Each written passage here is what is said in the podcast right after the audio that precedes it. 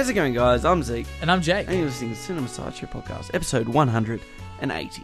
I want to edit in the part where you're like, "This is 180, yeah." Yes, is 180. it is indeed 180. it is indeed. What, what done, Zeke? Thank you. Yeah. Thank you. Can you? Are you, Uh, are you gonna say well done to me? yeah, what, what for? Did you get to 180? Yeah. Oh, yeah, get the congrats. Oh, thank you. Yeah. I had to work was- for that. you uh, how, had to acknowledge. I know that. That's okay. I'll I'll cry in the background. You won't be able to hear it on the mics. How are you, Zeke? How was your trip? It was really good. We had a really nice getaway. Aw. Uh, didn't watch any movies while we were away except on the flight home, but I will talk about that in the next segment. Yeah. How are you doing, Jake? I'm I'm well, thank you. Feels Yeah. like I mean to be fair, it has been a little longer than your typical week since the last show, but no, a lot, lots happened, but things have been good. I've watched a lot, but of course, before we get into that, we can talk about the trivia of the film of the week, which is very exciting for. Mhm. Uh, I guess this is it, Zeke. uh, Our our last uh, countdown through the decades film of the year. Of course, covering 1930s with Mhm. Victor Fleming's Gone with the Wind, and it is a director's corner to boot.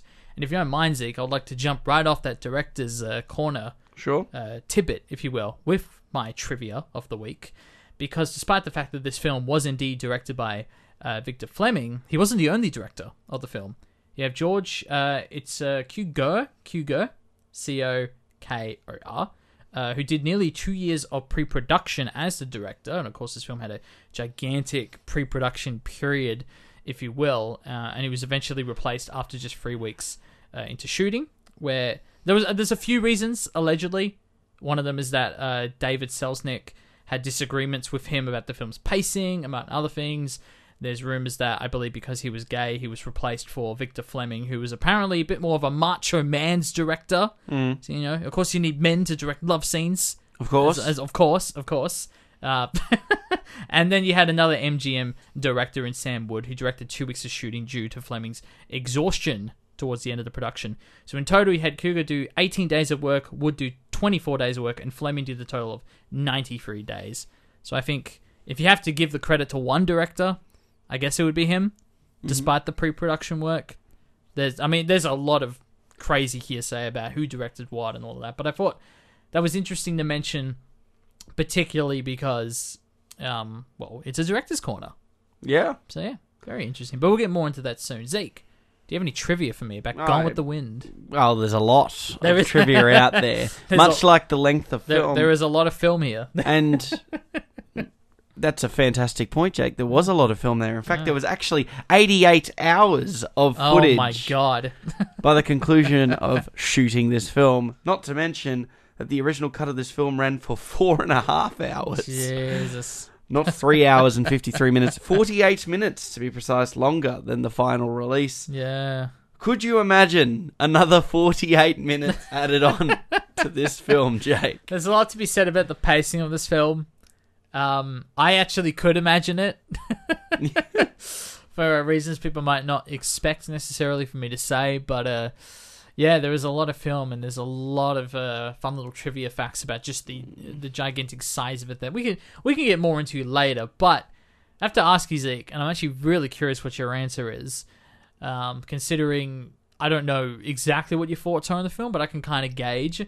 The poster behind you, 1100 films you must watch at least once in your lifetime. Would you put that on your poster? Would I pick the film that got nominated for 13 things at the Academy? Yeah, I would say it's things. definitely behind me. It's definitely behind you, yes. Would I Creeping put- up on you. Yeah, and I'd put it on there with An asterisk. no, more like a, dis- a disclaimer asterisk. More, I think, because it's you know, and we'll never do this film on the show because it doesn't exist in our countdown through the decades. We obviously don't include the 1920s or even the 1910s in our Mm. uh, retrospective. But obviously, Birth of a Nation, I'm pretty sure it's on that poster behind me. It is. It's one of the And- first on there.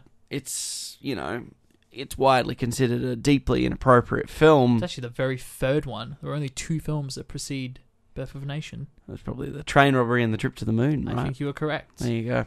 Um, and uh, you know, this film, as we'll explore a little deeper, does have its Mm. controversies Mm, plenty. and its critiques from those controversies, and you know, we'll we'll dive into that in the second half of the show because it's very important. Obviously, Fleming's other most well-known work we've Mm. already done on the show, which also had a lot of uh, questionable ethics and morals on its set. um, Well, that that's actually Wizard of Oz. That's actually a good comparison because I mean, I mean, there's tons of stories about the behind the scenes of Gone with the Wind and lots of different disputes. I mean, we just talked about the directors they went through, and MGM Yeah. kind of swapping around. But I think, I mean, Wizard of Oz on the surface, just the film without the additional context, I think kind of survives a lot of those stories. And then when you read about it after, you're, oh my god, that sounds like a horrible set to work on. Well, Gone with the Wind, I think a lot of it still is tied to the themes of the very story I of the agree. theme. Uh, so I, it's I interesting in that definitely regard. agree with that point. Uh, So yeah, I would also put it on my 1100 list if, Mm. to f- use the follow-up question because there is a lot to process, and a lot to yeah. deconstruct, and it's a great piece of work to show um, people just what you know. I, uh, as we'll discuss, these these films are one in a decade, one in a generation kind Mm. of films Yep. and it's okay that they're marred in controversy and stuff, and we should. I think it's okay to hate this film. I Mm. really do. Yeah. yeah. Um, do, but this film needs to exist for that discussion, for those thought provoking provoking thoughts to exist, and um, I'm sure we'll dive into it a little bit more in the second half of the show. yeah. Before we get there, sure. though, Jake, Mm. what have you watched in the last week? Um. Yeah. Like I like I teased, uh, I watched a ton. I'll quickly start with the. Uh, we had a bit of a movie night the other night at, a, at Andy's place, his home theater, which was quite nice. I think I've raved about his DVD collection of the show, which puts mine to shame, but that's okay. We did rewatch Shrek Two because the theme was a, classic. a classic, and uh, I got to. say, I haven't seen Shrek Two in a long time, and I I knew it was going to hold up. Like I know the Discord of like one, it's one of the greatest sequels of all time, and it holds up really well, and it does. It's it Well, a lot of all. people prefer two over one. Oh yeah, no. Well, I mean, again, I haven't seen the first one in a while either, but just based on rewatching this, I'm like, this film is just incredible. It's so funny. It's like it, it expands on everything. I'm not saying anything that people haven't already talked about, but like it expands on everything in such a interesting way, and even like the the idea of like the meta, um, sort of um, what's the word I'm looking for? The postmodern sort of take on fairy tale mythology and stories and characters. It continues in an even interesting way, and I really appreciate it this time. Has that essence of Monty Python in it when you've got John Cleese. That's a little bit. But even just when they're in like Fiona's childhood bedroom, for example, and like just being surrounded by the Prince Charming iconography and how Shrek feels so out of place with that and how he doesn't understand that she's grown up from that. It's just a lot of it. I was like, this is just so clever.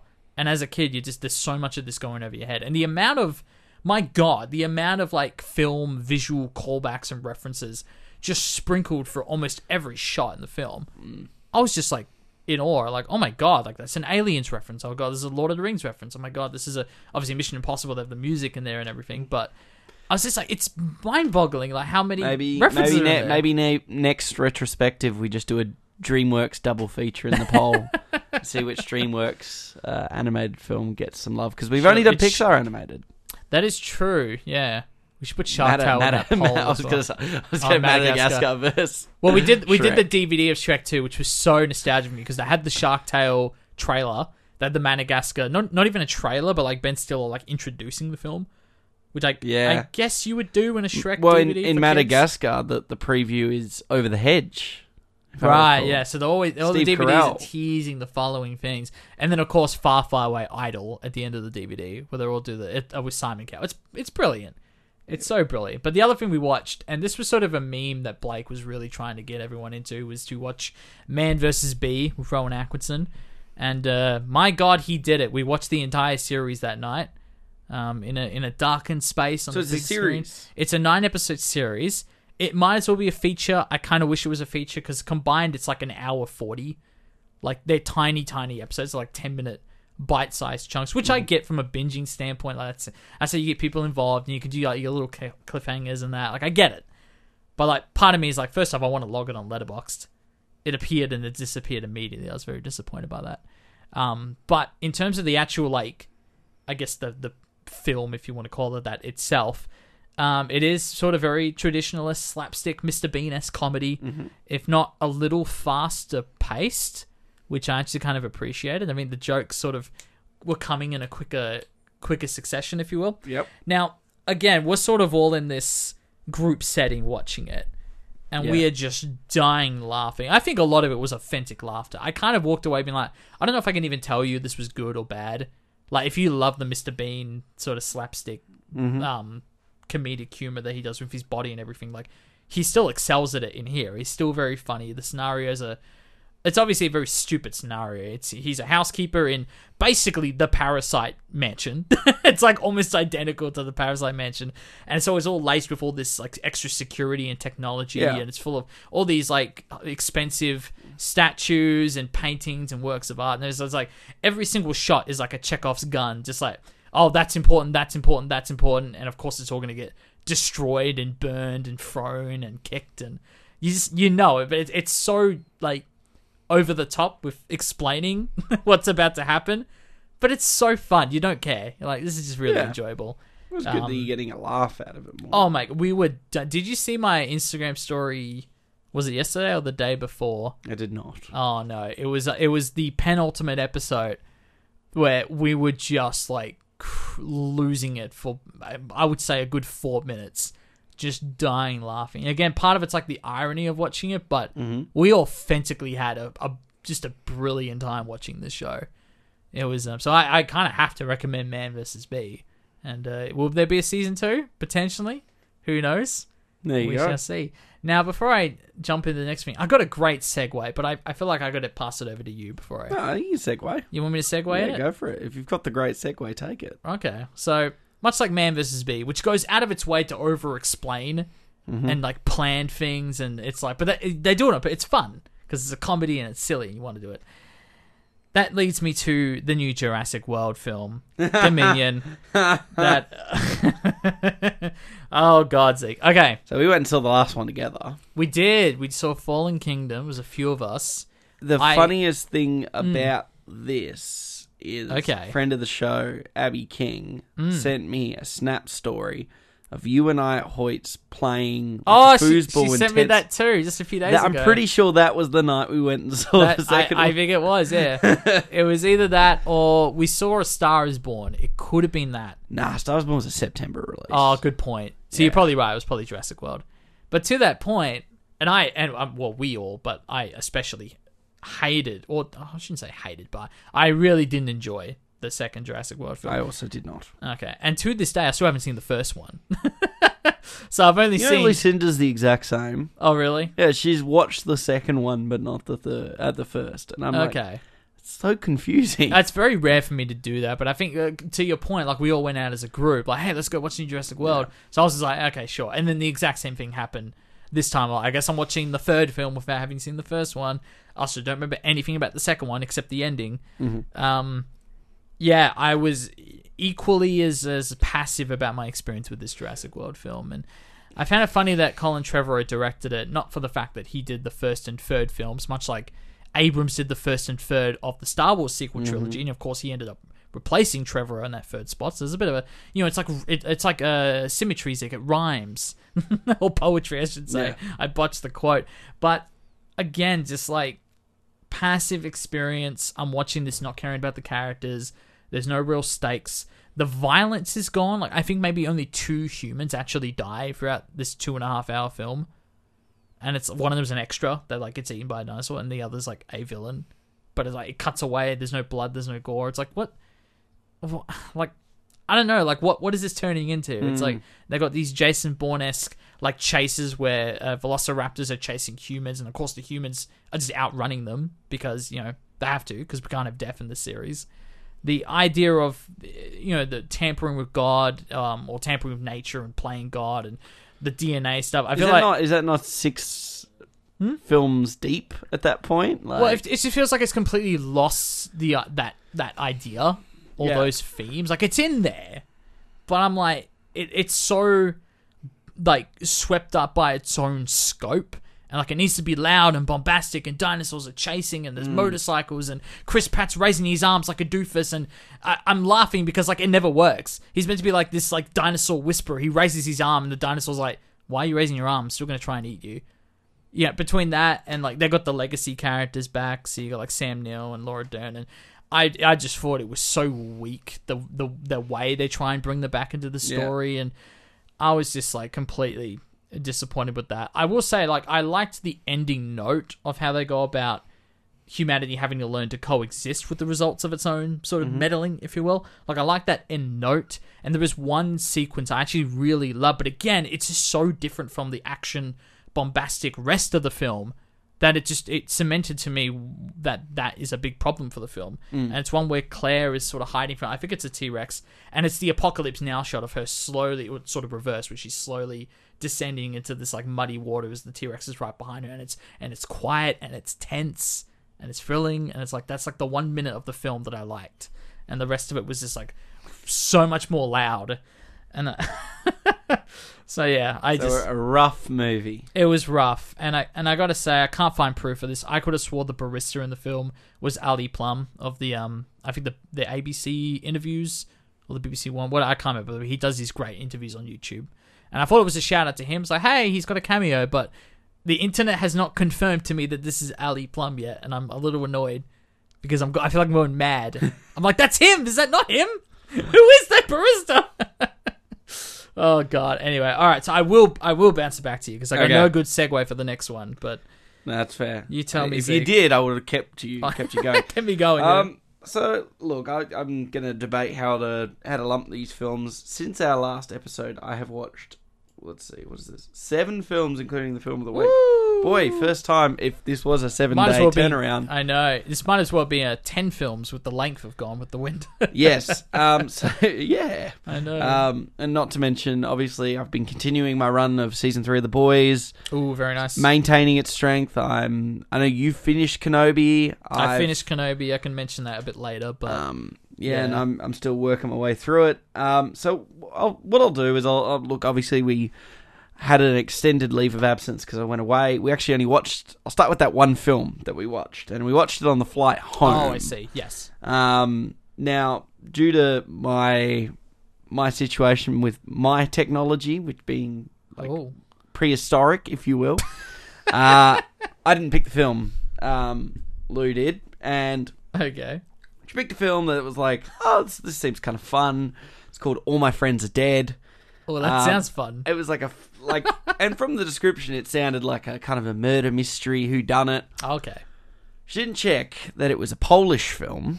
Uh, Oh, to start there's- off with, there's which some- obviously you know we like our foreign language films on the Of course, show, of course we do. so it doesn't affect us too much. Thankfully, the, it was so loud and we were sharing headphones that um, she often struggles to watch the film and read the subtitles at the same time. Which Oh, okay. I know that's quite a common problem for people with foreign language films. sure. Um, so we ended up mostly just reading subtitles and kind of you could roughly make out what they're saying. But Okay.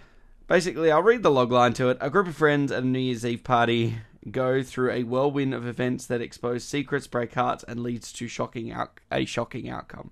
So very hmm. broad. That's a very broad logline. I don't know how where to- are you so- going with this? this is like this goes in the category of those films you watch on planes that really obviously this wasn't inbuilt into the in-flight entertainment but i have watched films over the years in my flights that i don't really know why it's in the in-flight entertainment because the film just makes you feel a little uncomfortable for watching it because this film had drugs and nudity and intense like looking at this now, yeah. scenes and it ba- you know look i didn't hate it. I, i'm not gonna lie. Uh, there were problems a bit contri- a lot of contrivances. Okay. but the underlying notion and uh, the ending was i'm glad that we sat we were based in the back left corner of the plane so no one could see the screen. Because it was like full on. Okay. um, it's basically the whole thing is like it's sort of like the what if thing from MCU films. The the there's this interconnectivity to all of the different universes, Okay. and uh, in one universe, all of these characters were happy, yet it's inevitable what happens in the house, and. It basically it was trying to do what like everything everywhere all at once was trying to do, but on a much smaller, refined scale and without any level of that substance and, and weight that that film had. Um, I have, a, fine. I have a multiversal film to bring up later in the show as So well. that was the bloody multiversal films. um, I'm going to keep moving forward. Uh, I'll tie these two films together because I want to Okay. talk Um, so I also we watched last week. We watched Burlesque and Music and Lyrics. Music and Lyrics is 2007 Hugh Grant film. It's a Hugh Grant film. That's pretty That's much all you need to know. Literally, just he's great in that role. That Bridget Jones kind of smarmy, charming man Right. with his little quirky lines. But it sits in the exact. It's the category. it's the best way to describe it. Yeah, it Um, really is. it's fine. It's fine. It's like Love Actually light, but um, some nice music. Um, same year as Once, so tough competition. Yeah, no, it's not, not going to beat it for the Oscar Um, Best Original Song, but and then over to Burlesque, which I've actually been meaning to watch for a while because it's a sort of a cabaret musical starring Cher and Christina Aguilera. Oh, If you remember that, I, of, of I course pers- we do. See, I don't seem to, but um, yeah, you know, it was a it was a good film. I mean, it was a good musical film. Like they both got fan, like redonkulously good voices. Like, um, had Stanley Tucci in it. Had Oh, nice. nice cabaret cinematography, a simple story to follow. Pretty inoffensive but entertaining. Music was good, and I think that that's why I leaned quite positively towards it. But Oh. I'll throw it back to you, Jake. Yeah, no worries. Well, uh, I'll start with my multiversal film to throw it off. All my friends are dead. I finally watched Doctor Strange in the Multiverse of Madness since it's on Disney Plus. So I was going to. yeah, I might do it next week. ah, you don't have to, Zeke. Started watching Shang Chi, but oh, okay. I would I would definitely recommend Shang Chi like slightly slightly above this. I would you know even Eternals. Like, I think I think uh, so much of the Marvel stuff and even like Kenobi and Star Wars and, and we're gonna get into some Pixar stuff in a moment as well. But it's just all so safe and so clean um, that it's hard to f- like you said. It's like they're so inoffensive, but they also do nothing Mm-hmm. worth your time in a lot of ways. You know, unless you have all the time in the world, or you have that investment in those wider universes. And for me, when I made that realization, especially with Phase Four of Marvel, that it's outside of like the gimmick stuff of like, oh, it's uh, Spider Man, but the other Spider Man. And oh, WandaVision, it's a, it's a, it's old TV shows, and they follow that stuff. Like outside of the gimmicks of some of these stories, mm-hmm. I just do not care about the wider story. I have no idea where it's going. Apparently, I think Kevin Feige said they're going to announce soon, like what what the next like Thanos level story thread, Avengers Five, is going to be, or what, whatever. Uh, apparently, it's coming soon. Right. But until then, I just feel like I have no reason to care, and, and especially for Doctor Strange, where you know you've had WandaVision and and both the last two Spider-Man films and Loki and all of these things that are like the multiverse is coming, the multiverse is coming. Everyone get excited for the multiverse. And I watched Doctor Strange, and it just feels like the film itself is so sick of it. It just wants to like get it over and done with. Yeah. Like, ah, we're si- okay, okay, oh, there, we're done with it. We're done. Move on to the next thing. And I'm watching this. First off, I love Sam Raimi, of course. Of course, I love Sam Raimi, and I love the little bits of of his sort of cheesy, unique camp horror, twisty camera work style that does every now and then seep into this film, and it's fantastic.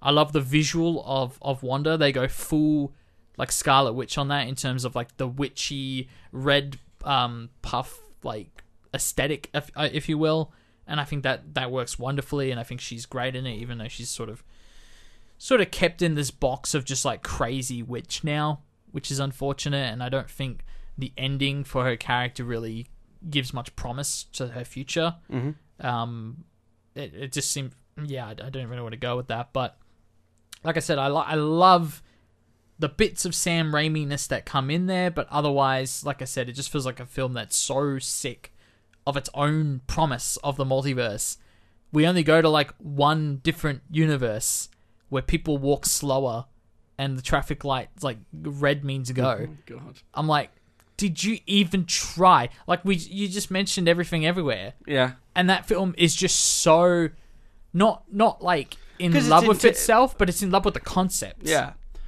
And I think I agree with that. yeah, And it's an intense experience. Like, yeah. you know, these are characters we only meet for the first time, and we're still blown away by how Yeah. much. And we walked away from it, and one of our biggest takeaways was, "Oh, now I can breathe." Like, Exactly, and you like know, we and talk it- about how powerful the rock scene is, Yeah. and nothing happened. And we love that because it gives us a Uh. reprieve from the insanity of the. Ex- ex- exactly. And a film, I mean, the title of this film is called Multiverse of Madness. And they go to like one. so it's it's just such a comparison where it's like a multiverse film that's so excited about the concepts it's mm. exploring and wants to put the audience through a very intense experience because like the idea of a multiverse is an intense experience where the world just gets bigger and bigger and bigger and we're so unable to comprehend that and with doctor strange it's like oh we've got to tick a few boxes for the next marvel film i'm like what even happens everything just feels so rushed all the action choreography is like things just sort of happen with no correlation. We're like, mm-hmm. oh, oh, look, the cape is now stuck under a motorcycle, and Doctor Strange is like incapacitated in this thing.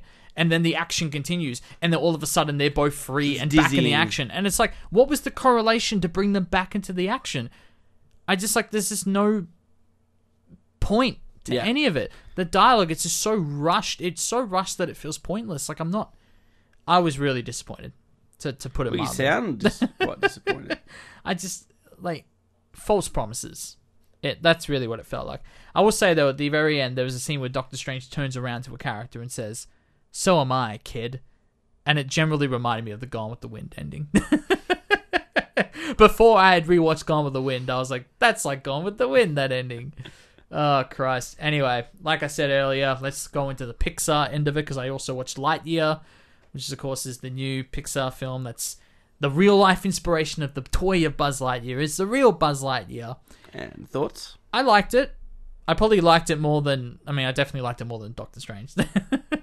and and Jurassic World as well. Like I, I, amongst those films Had a bad bad week, so it made it look I, better. I know, maybe, maybe. Well, look, look, I, I actually always kind of liked the idea of, like, oh, this is a different, this is the the real life inspiration of the toy, and that's why we cast, um, you know, Chris Evans instead of Tim Allen, and that's why we've done this, and that's why we've done that. I've always kind of liked that explanation, so I kind of went in generally thinking like, I feel like I'm gonna like this, and I think I was a little worried at first because they just sort of rattle off all the lines, you know, all the famous lines. There seems to be no sign of intelligence life, uh, intelligent life anywhere, or you're mocking me, aren't you? Like all of those lines, they get out in like the first five minutes. And I'm like, oh god, please. It was more rewarding when every now and then they do have like the shot that comes out from between the legs. It's like, oh, that was the Buzz reveal shot in Toy Story, or the the POV with his face reflecting off the glass. Like every now, I like the visual callbacks to Toy Story more than like the dialogue callbacks. Um, but in terms of the actual story, I was kind of surprised at how far it took the sci-fi elements of it. It generally is Interstellar meets Toy Story. There is a lot of obviously the space travel. Um, there's a lot of like very on the nose 2001 uh, Star Wars like visual callbacks and references in there. I mean, they use weapons that are literally just lightsabers. Zurg has always kind of been a Darth Vader stand-in, so Yeah. his presence kind of matches that. Um, and I like kind of the twist they do with Zurg that is like, oh, this is sort of what Buzz might become if he doesn't change his ways and his his commitment to the mission. Um, I I mean I liked a lot of those themes, and um, I I, I kind of gave the film a bit more credit than I think others have for those themes, and again how far it takes the Do sci-fi. would you elements. recommend it? I would. I think I think it's fun. I mean, if you want to wait till it comes to Disney Plus in like a month, then sure, I'm not going to tell you to run to the theater to watch it. But I I generally had a fun time. I will say. So, it does start with the text, and it's sort of the the the Arnold Schwarzenegger text of '90s action film, bold font. Uh, where it's like in 1995, a boy named Andy went to the movies. Uh, like it became his favorite toy. This is that movie. And I'm like, wouldn't it have been far more clever if instead you just start the movie and then at the end you like have the camera pull out of the theater and then we're inside the 1995 theater and then Andy's there with his mum and that could have been the cool little circular thing they did. And even Toy Story 2 does that. We start in the Buzz Lightyear video game and then the camera pulls out and we see that we're in a video game with Rex playing it. And it's like I don't know. I wish they did that. That would would have been a bit smarter. But right. either way, to that point of this being a '90s film, I could sort of tell watching. It's like, okay, well that that was sort of the embryonic idea. You could always tell when the, you know, the the the creatives, if you will, the writers and directors, and that whenever they were stuck, they could look back to that initial idea of, okay, what would 1995 Andy have watched in a film, and then looking back to that for inspiration on how to fix a problem. I could totally see that on the screen. Um, Although I was a little surprised because it's like if this film was really 1995, I don't think they would be having uh, non-kiss uh, on-screen kiss from two lesbians in the film. Because apparently 2022 audiences are having enough problems with that, let alone 1995 parents. Uh, but um, no, I I liked Lightyear a lot. I did. There's one other film I watched. I can bounce it back to you if you want, because I know you still got a few you want to talk yeah, about. I mean, like, uh, I got two films that are way more contemporary releases, much Mhm. like yours. So Okay, well, let's just cool. dive into those. Um, so we'll start with the 2021 release. Although this was quite tough to get it, it was late 2021, and Mm. obviously now coming to Prime was Paul Schrader's The Card Counter. Oh, that's right. Yeah, you were wanting uh, to see this. Um, Oscar Isaac. And look, obviously, I was a massive fan of. Um, speaking of Abby a little bit earlier, we Mm. were both massive fans of First Reformed Mm. um, starring Ethan Hawke, and, and how we loved what Schrader did with that, with Yeah. that perfect mix of reality meets that sort of mythos and and weird sort of just cre- combining the mundane with the extreme, and um, the card counter sort of plays on this with um, a character William Tell who is a very good poker player. You know, he's a very good Okay. card player. Um, he is just you know he is out of a a long standing prison sentence and is comes across a young youth played by uh, Tye Sheridan. Um, Okay. And Sheridan. Hmm, who Interesting. Wants to uh, basically bring to justice um, the formerly serving uh, Oscar Isaac's character, William Tell's uh, commanding officer, Mhm. who oversaw the um, basically the a one of the a black site Guantanamo, Guantanamo Bay, which just tortured like prisoners of war and stuff like that, and A few good men. yeah, essentially, and um, basically, it sort of follows this a very similar way to First Reform. Sort of talks about how um, a priest um, is sort of having a, a conflict of, of character and spirituality when he comes across a we recently widowed pregnant woman, Mhm. and um, this is sort of like a very similar vein to Schrader's mixing some very mundane, um, what on the surface is conceived as a mundane reality, and adding layers of, of dark and intricacies and extremes. And I don't think the card counter does it as well as First Reform does Sure, it. Yeah.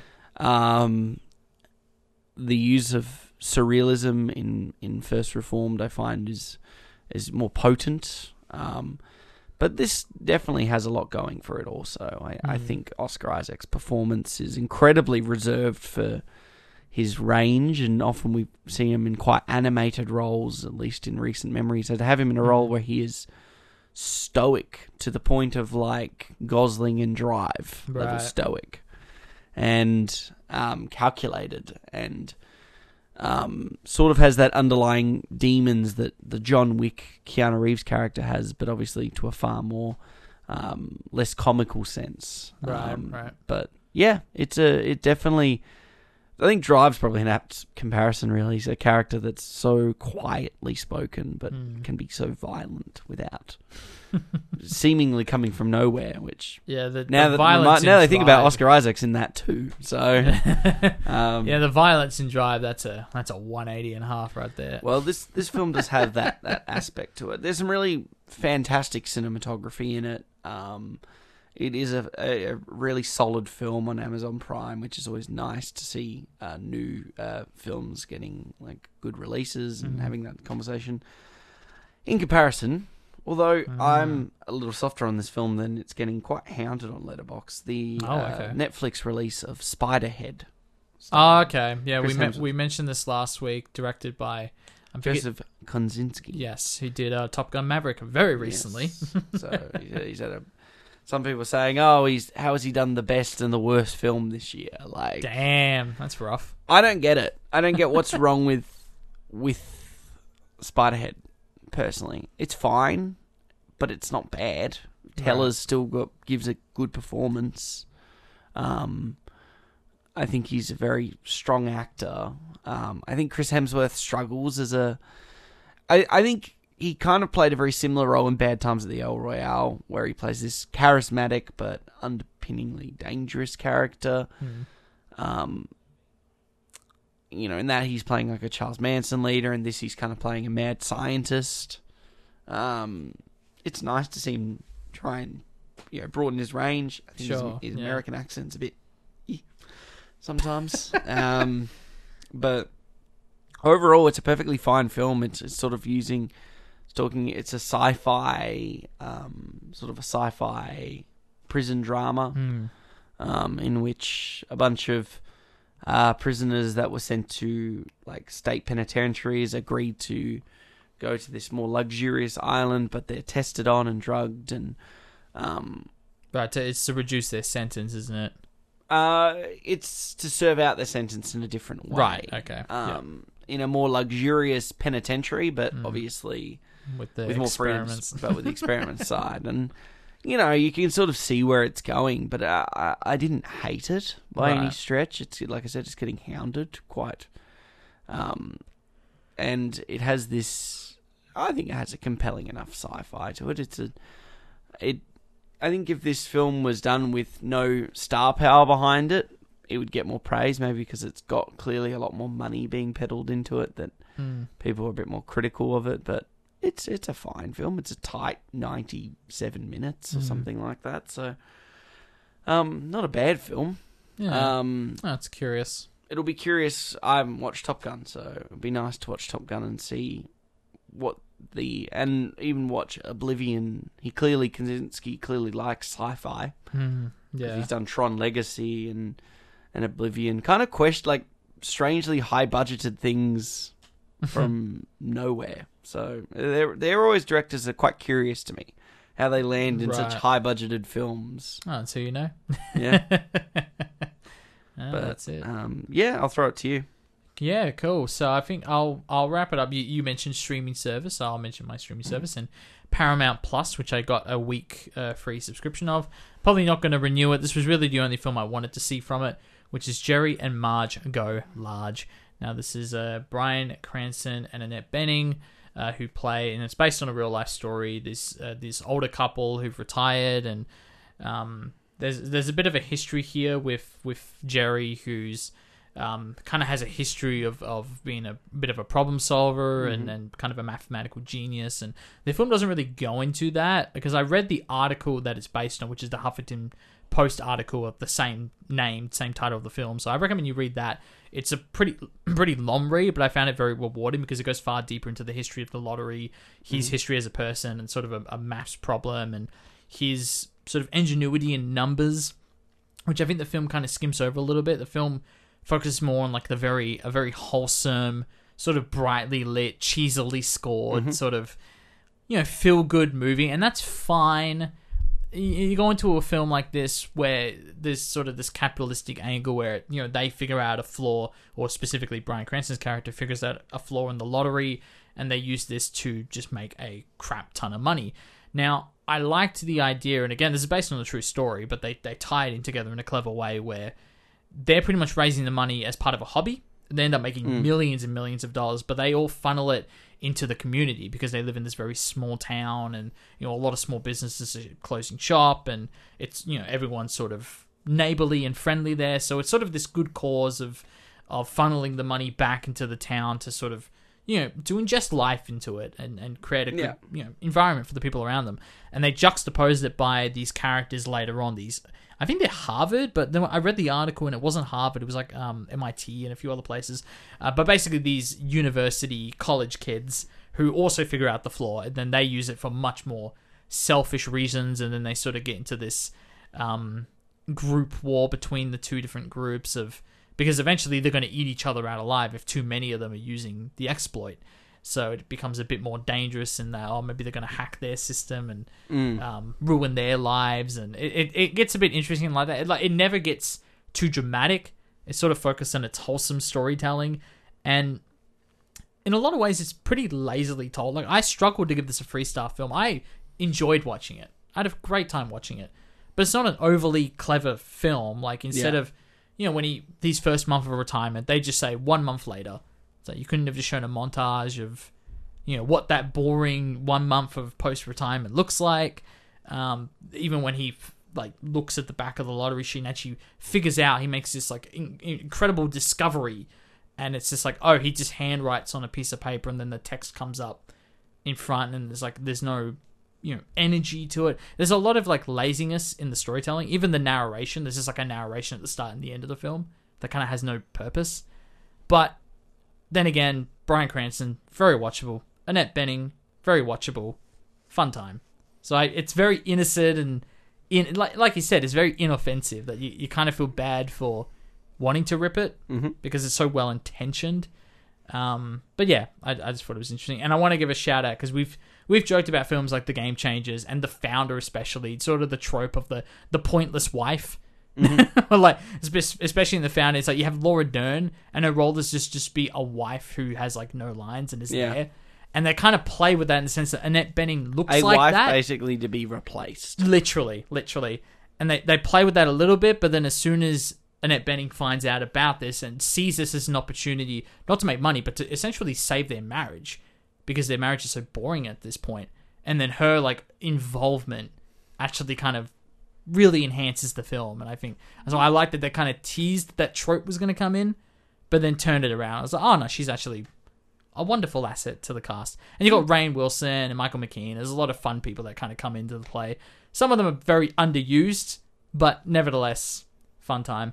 And the only thing, like we mentioned earlier, I did wrap up on the Obi Wan Kenobi uh, Disney Plus show. Um, yeah, I thought it was, you know, decent ending. I think if you do enjoy the prequels, and and for context, I watched this last episode with my brother, mm-hmm. and our our Star Wars history goes back a long time. He's the one that, of course, introduced me to the franchise.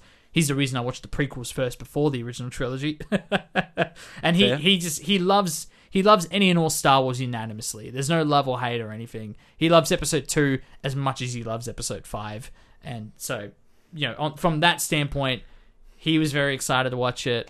I was excited to sort of watch it from that standpoint as well. Um, and it, I don't want to spoil it for you because you haven't seen the last episode yet.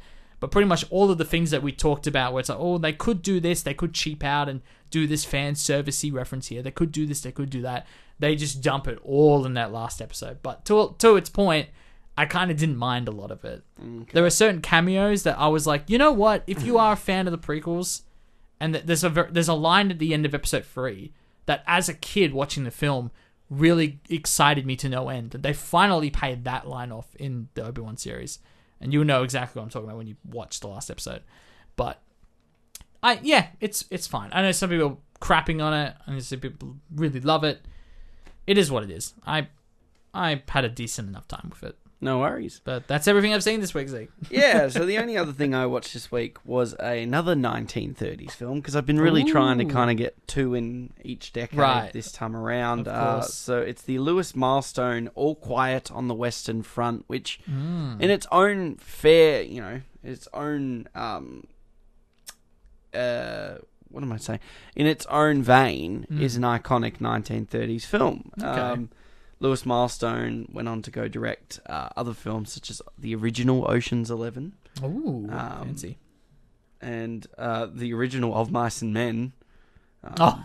which is basically a lot of books that then we then watched the more contemporary versions of. But anyway, All Quiet on the Western Front is an iconic um, World War One picture. Yep. Uh, I have to say, I was blown away by this film. Ooh. You know, we're talking about technical feats. I think some of the one takes in this film. You know, we talked about it with Frankenstein Mm. um, not too long ago um, with some of the amazing one takes and that. But All Quiet on the Western Front kind of, in my opinion, for a film made nearly 100 years before 1917, did 1917 better.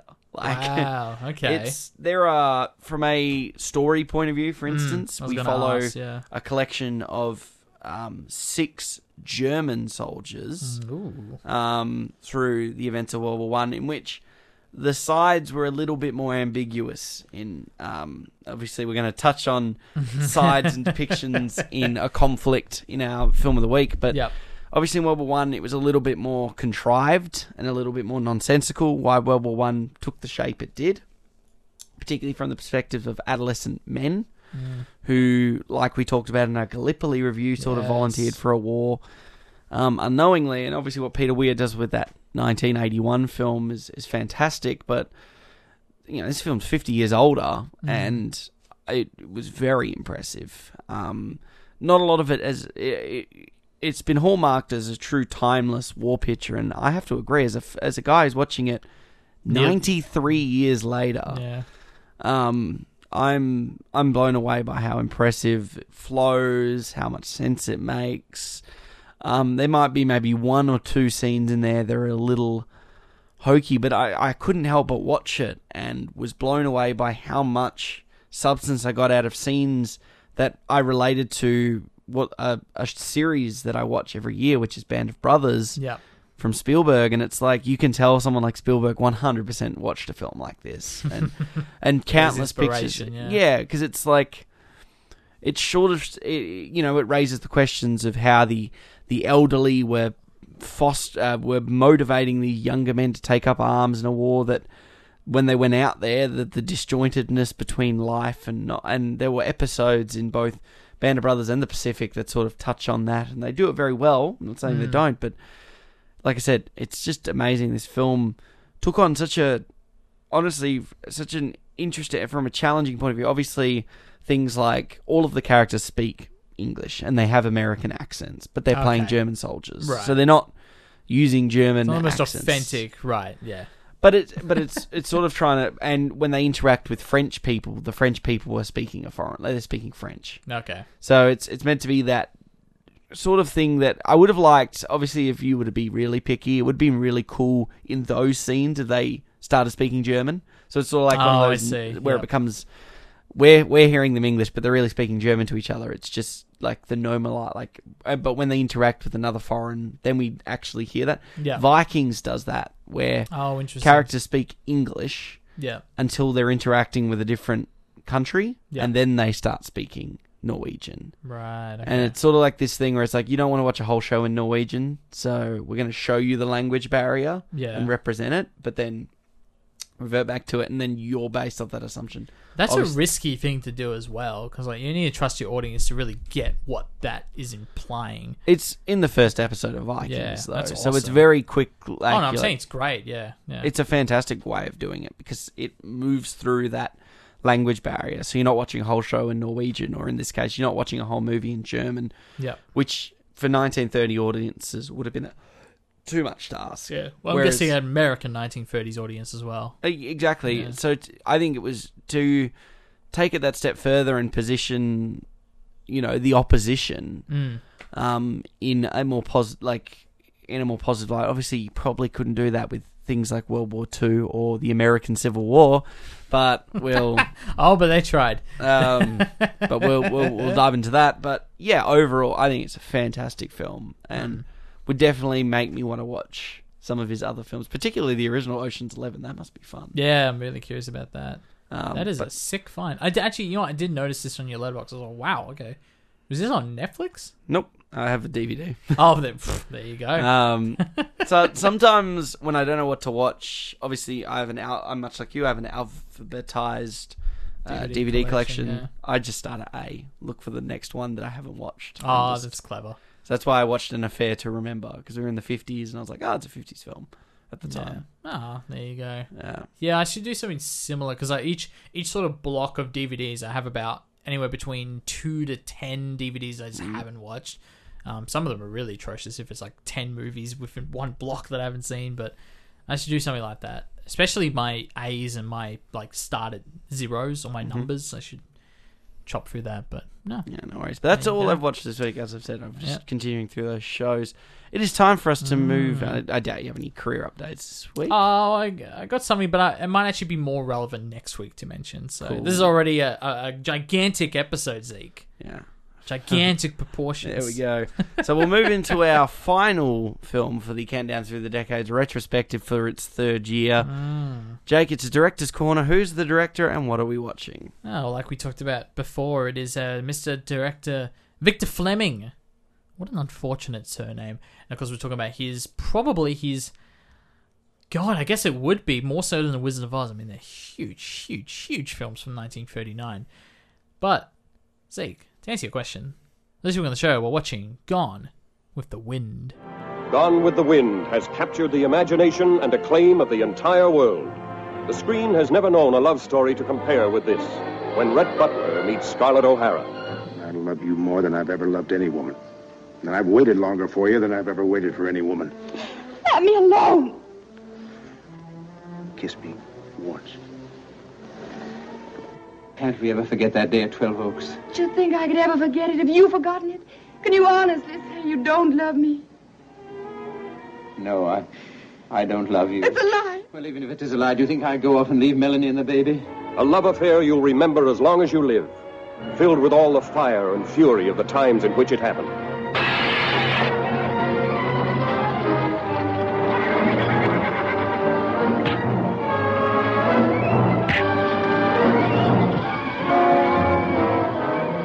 Gone with the Wind.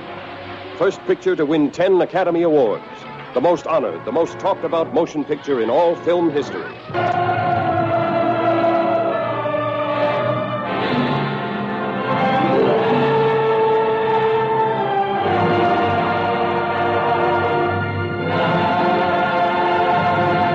The spoiled daughter of a well to do plantation owner is forced to use every means at her disposal to claw her way out of poverty, following Major General William Sherman's destructive march, march to the sea during the American Civil War.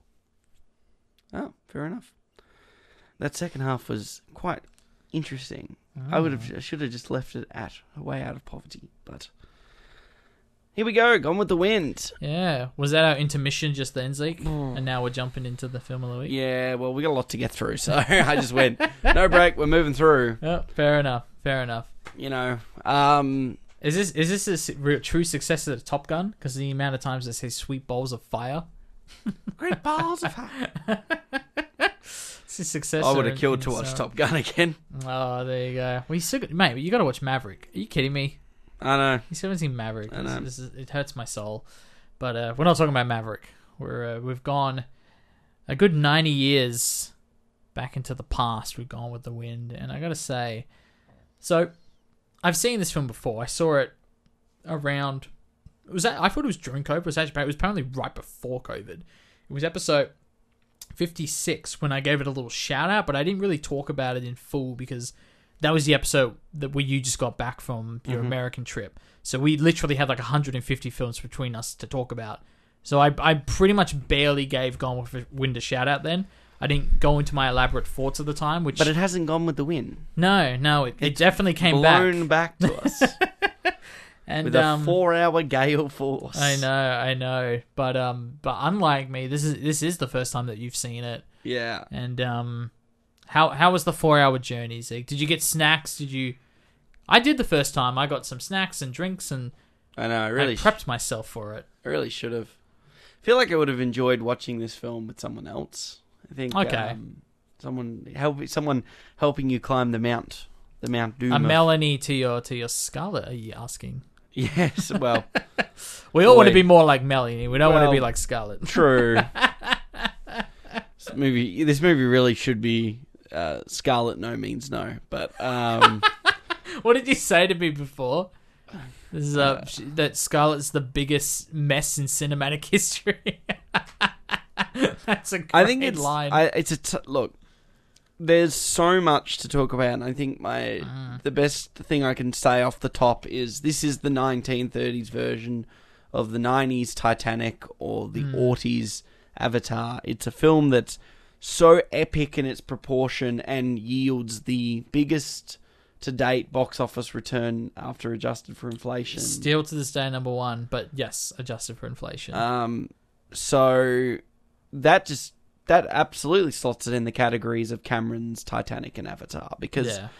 um, and I'm sure there's probably one or two other films that we could probably slot in there, but it's sort of, and obviously it has the third most nominations in Oscar history. Yeah, well, there's there's several different um, sort of Oscar Academy related milestones that this film track. I think it's the best colored film to win Best Picture. Uh, it has the longest performance to win an Oscar in Vivien Leigh's performance at like I think it's like two hours and twenty three minutes screen time for her, which she I mean she carries this film. Uh, not even just for the, the quality of her performance, but just how much she's in it and literally has to do. gets paid like one eighth of what her male co-star. I think it, Uh. it was something 120 to 20 or something like Yeah, that. well, I think it's, it's tricky because there's a great video on Be Kind Rewind's YouTube channel about her and her Oscar nom slash win, and even just the casting. It took them years to cast her role, and she was a relatively unknown actress when they cast her. So I think that compared to like, um, obviously to Clark Gable, I think that makes sense on the surface of it. Obviously, I think she walked away with a bigger presence in this film, and and rewatching, it, I was surprised at how many relationships are important to him, not just the one she has um, with Rhett in the film. But to continue on with the Oscar discussion, it's also the first um, nomination win for a black person in any category for Hattie McDaniel, um, who obviously won Best Supporting as well. Um, and I go think up. it is still to this day the longest film to win Best Picture. Yep, So it is. Yeah, Yeah, it is. so there's a lot It's- of firsts here. There is a lot of firsts, and obviously, uh, you know, it, you're you're probably right. Obviously, it takes so long to cast her and such, but obviously, that's a, a hallmark of the inequality at the time too. I mean, you wouldn't probably see. You'd hope that you know we probably haven't come far enough, and there'd still probably be a there is a. I know there is a factor of star power that does play into profits, but Yeah. obviously well, it six, still, six still plays in the profits. yeah, and it's you know six times smaller is still six times smaller. I think for someone who's obviously working so much. Yeah. Um, and then obviously you know like, like I said, Patty McDowell getting uh, the first ever African American to get an Oscar, and Mm.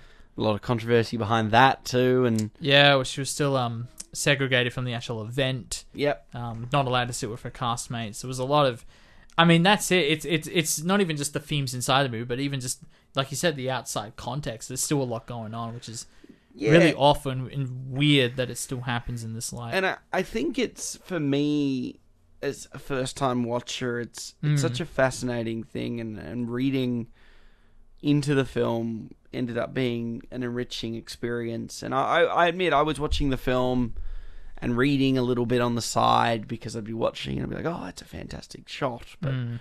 something's just not sitting right with me with this film. Um, and it's not the. I think what it is was uh, at its at its core, and it's it was the romantic the romanticism of of uh, and the disposition this film takes from its opening scroll, Mm. Where it's basically like, oh, this this is the story of the death of a of a a culture. A death of, of civilized of, of the deep south and then the, this ideology and watch as it slowly dissipates and sort of rejoins what now we start to slowly refer to as the contemporary America Mm. an America that's more integrated, more capitalistically driven, and um, less. But the funniest thing is, it, it still tries to romanticize a group that. And I, and I, admittedly, going into the film, I actually I knew a little bit about the Civil War, American Civil War, but I had to Sure. read a little bit more about it. And Right. I was like, there was a surely few this- terms I needed to look up. surely this film doesn't and obviously finding out that the novel had been written not too long beforehand and Yeah, So it's like very 1936. contem- Very much a short time period. it's- yeah. yeah and, and that's quite fascinating in its own right like this this contemporary transcription and we've seen that with novels all the way up to today like a novel's written in 2018 film comes out in 2021 like Yeah. but I was like, surely this is this this film wasn't sitting even well back then, Hmm. and obviously, you know, he hadn't even had you were twenty years shy of civil rights movements, but you know, it's I remember follow while watching the film, I'm reading, oh, there's a quote from Malcolm X who watched this cin- film in the cinema, Okay. and it's sort of like you know when he sees the depiction of on-screen African Americans, he would he he curled up in his seat because he was so disgusted by this. You know, obviously African Americans are portrayed in this their comic relief subservient roles, Mm. and you know it's it's you could uh, like they go oh well it's progressivism relative to the time. Yeah but then at the same time in the 1930s the, the whole the, there was a massive sort of cultural debate around lynching laws in the early 1930s which is huge when you think about it. Um, when a film like this comes out and it's trying to rose tint a, a very dark period in in American culture which is at the time was only what seventy years removed. Yeah, 60, yeah. years I think, removed. I think that is important. That as as far as removed as the film is from the Civil War and this time, that there's that extra gap that now we're talking about this film, you know, coming up on a hundred years later. Um, that the debate is there, and like you said, the, the even in the time as as the film was coming out, there was the criticism, and it was probably marginalized, and probably a lot of the media was pushing back on this. Is like, oh well, let's just focus on this film. It's the biggest film of all time. Let's all we've got to we've got to celebrate this film.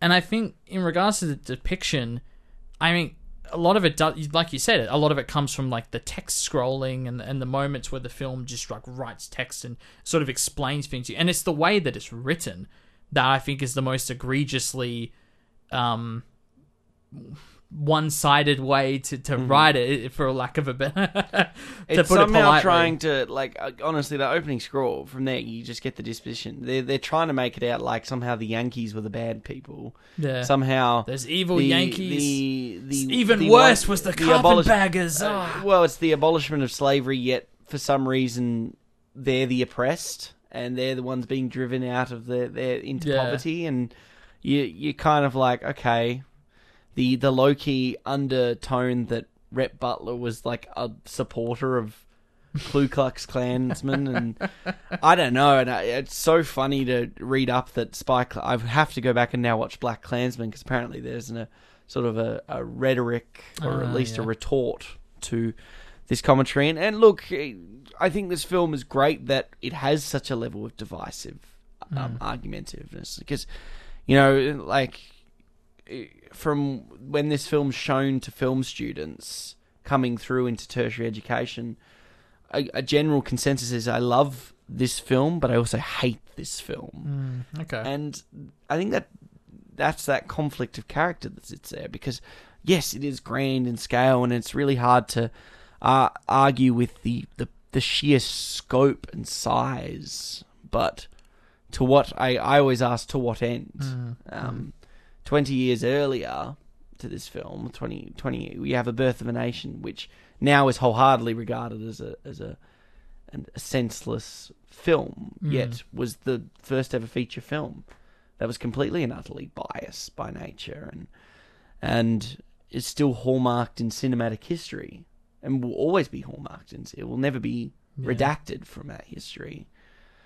And even as cinephiles you you're you're actively encouraged to watch these films because you you sort of sit there and go well I don't agree with any of what's being shown to me, but I can't argue with the history side, I guess. Yeah. Well, I think in, in a lot of ways, and I actually thought about this a lot today um, before we obviously started recording, is, you know, th- this film brings out so much context of, of the time, both the context around the film and then what's depicted in the film and how that text is written and how African Americans are displayed and the performances that they give and characters respond to that. There- There's so much in there, and I mean that's just the beauty of film in general is that it is a time capsule of time periods, and, and un- there's not a lot of mediums out there that really do date back this far. And I think you have this thing where a lot of people, especially young people, are just oblivious to how horrid the majority of human history is.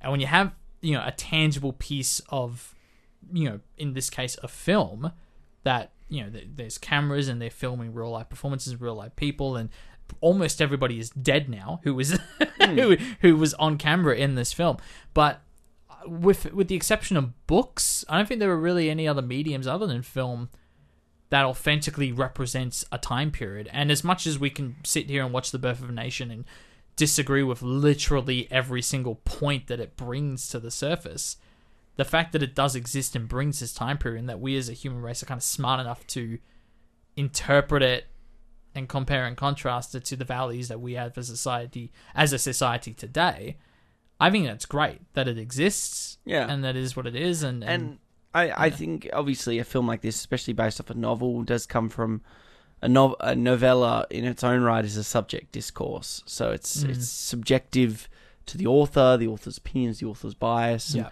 and um, the producer of this film, you know, Selznick, he actively, um, among the screenwriting department, did make efforts to find of um, water down and make the film a Mm. little bit more consumable for main and a little bit more culturally appropriate because Yeah. the depictions of African Americans were far harsher in the novel compared Mm. to what you end up with in the final product. Yeah. So there there was a degree of at least professional consideration there or ethical consideration because Yeah.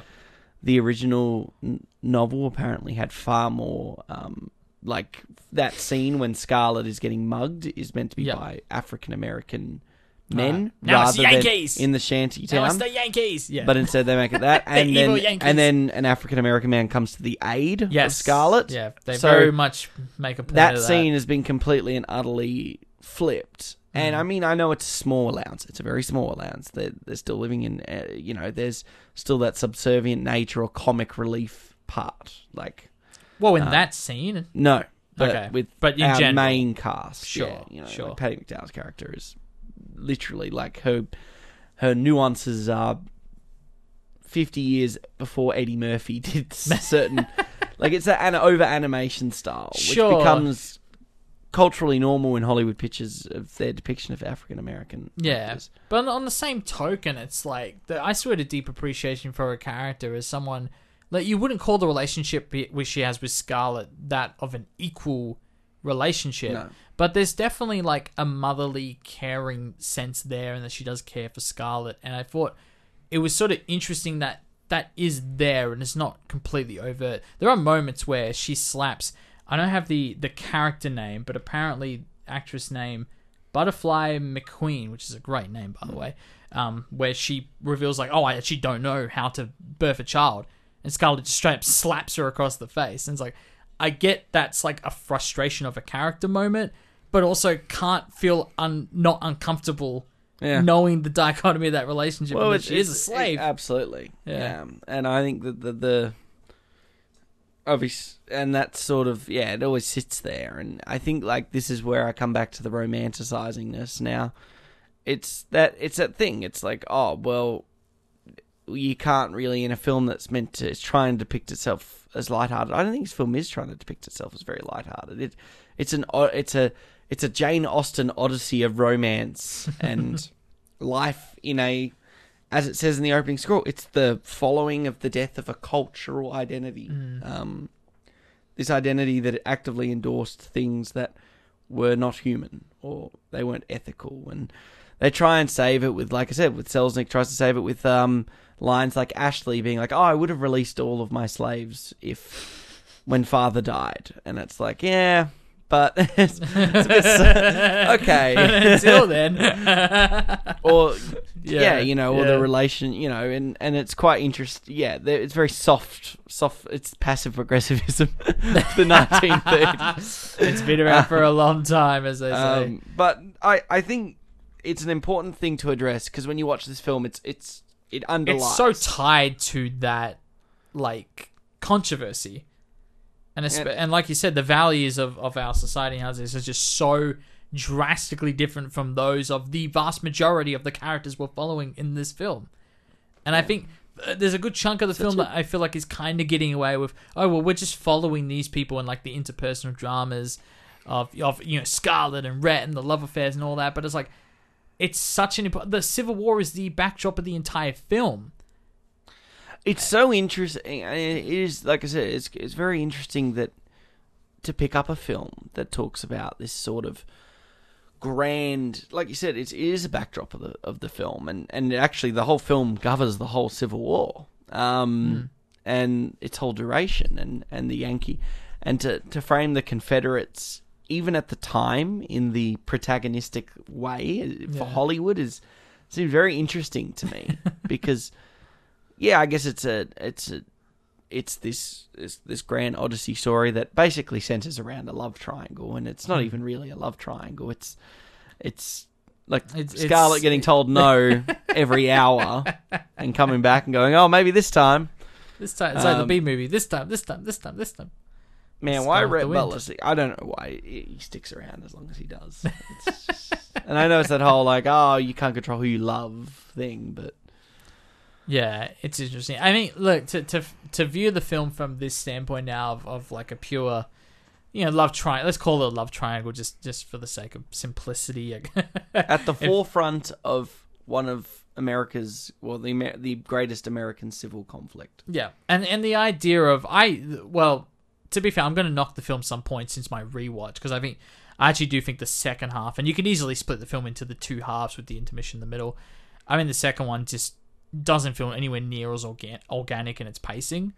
I by the end, it's like this happens, then this happens, then this happens, then this happens, and this happens. It's The like amount of fade to blacks in the second half of the film, it's like scene fade to black, scene fade to black. It it feels very stage play. Oh, it definitely feels like a stage play, and you got you, yeah, you. the- But I, I would never want to. I'm not gonna lie. I never want to sit in a four-hour stage play. Like, cut that down. Cut that down. Yeah. Oh, they cut something down. Apparently, that's the best they I'd- could do. Baffling. well, this is what I mean. Is like I think the second half, it just like this happens, this happens, this happens, this happens, and it doesn't feel like it flows nearly as well as the first half does. Or I guess the first 100 minutes does. Well, I think that flows far better. That's a far more um, worthwhile first, watch. This film could be three hours. I can't believe I'm saying this film could be three hours. this film could be three hours, not three hours fifty-three. Uh, You could cut. You could cut like forty minutes out of the second half of this film. Yeah. Like, like well, that. you, you the second you really start to lose kind of the point, and I get I get the point, and I, I the part of the film I do love is just the wide journey that Scarlett goes on from basically from riches to rags, and then the climb back up, and sort of the midpoint. You know, I'll never be hungry again speech like uh, that journey. I think is wonderful, but it also again I think it meanders so much in the second half when it- it finally gets to that very last point where she she has a realization about herself. But then again, she really doesn't because she has a realization. By this point, Rhett is just so fed up with her shit that he's like, "Well, I'm leaving, and I don't give a damn." Yeah, but he's And- and- he's the same. He, he flip flops. He goes, "Oh, I'm done. I'm done," and then he'll be like, "No, I love like power through. You you- you're gonna get I- your return." But it's always with the same woman, though. And I mean, and with Scarlett, she just keeps going through these different men, and it's sort of, you know, I'm gonna, I'm gonna get with this person. I'm gonna get with um Charles to get, to, you know, to get back at Ashley, and oh, he's dead now, so it's like, all right, I'm gonna try and get, um, get with my sister's fiance Frank, and then he dies, and it's like, there's, there's a lot of circling around for her. While I think at least with Rhett, he's consistent in the sense that it's always with her, even if his feelings sort of fluctuate. And you- can't blame him for having feelings that fluctuate because well, she treats him pretty So poorly for most of the film. The most toxic relationship to watch on camera, and it happened in 1939. Uh, well, it's it's interesting because like there's a lot of great visual stuff there. I think the most important relationship in the film, and it only really hit me this time, is the one she has with Melanie. They are this the polar opposite in terms of their personalities, and it's like there's such a jealousy she has for Melanie because she's with Ashley, and that ever since she was 16, she, eh, Ashley's the man that that she's always wanted to be with, but you have Melanie who's so consistently just kind and sweet and and always forgiving of Scarlett as well. Always making excuses for Scarlett, always giving her the benefit of the doubt till the very last second, to her death even. I guess we're doing spoilers. Forgot what the win. For a, I know. 80 80 year old film. But I think that was the most interesting relationship because again, watching it the second time, and I kind of forgotten a lot of what happened. So I Yeah. forgot whether, you know, does Melanie die? Does she turn I forgot the answers to all those questions, and was really surprised, even to her dying breath, that she was always sort of looking out for Scarlett in her own way, and, and Scarlett has such a clear jealousy of her. There's a great shot when they're in the the hospital with the wounded soldiers, and you see the sh- their shadow cast on the wall. It almost looks like Scarlett's like braiding her hair. There's almost like a relationship, but then in reality, she's just sitting in the side, being like, "I'm bored. Can I go home? I don't care. All these people dying. I want to go home." she's very bratty, and I and I think the She's a, you have to follow this person around for four hours. I'm, I'm sorry. She is one of the most infuriating protagonists you're ever going to watch. Because, like, I, I kind of get it, but. right.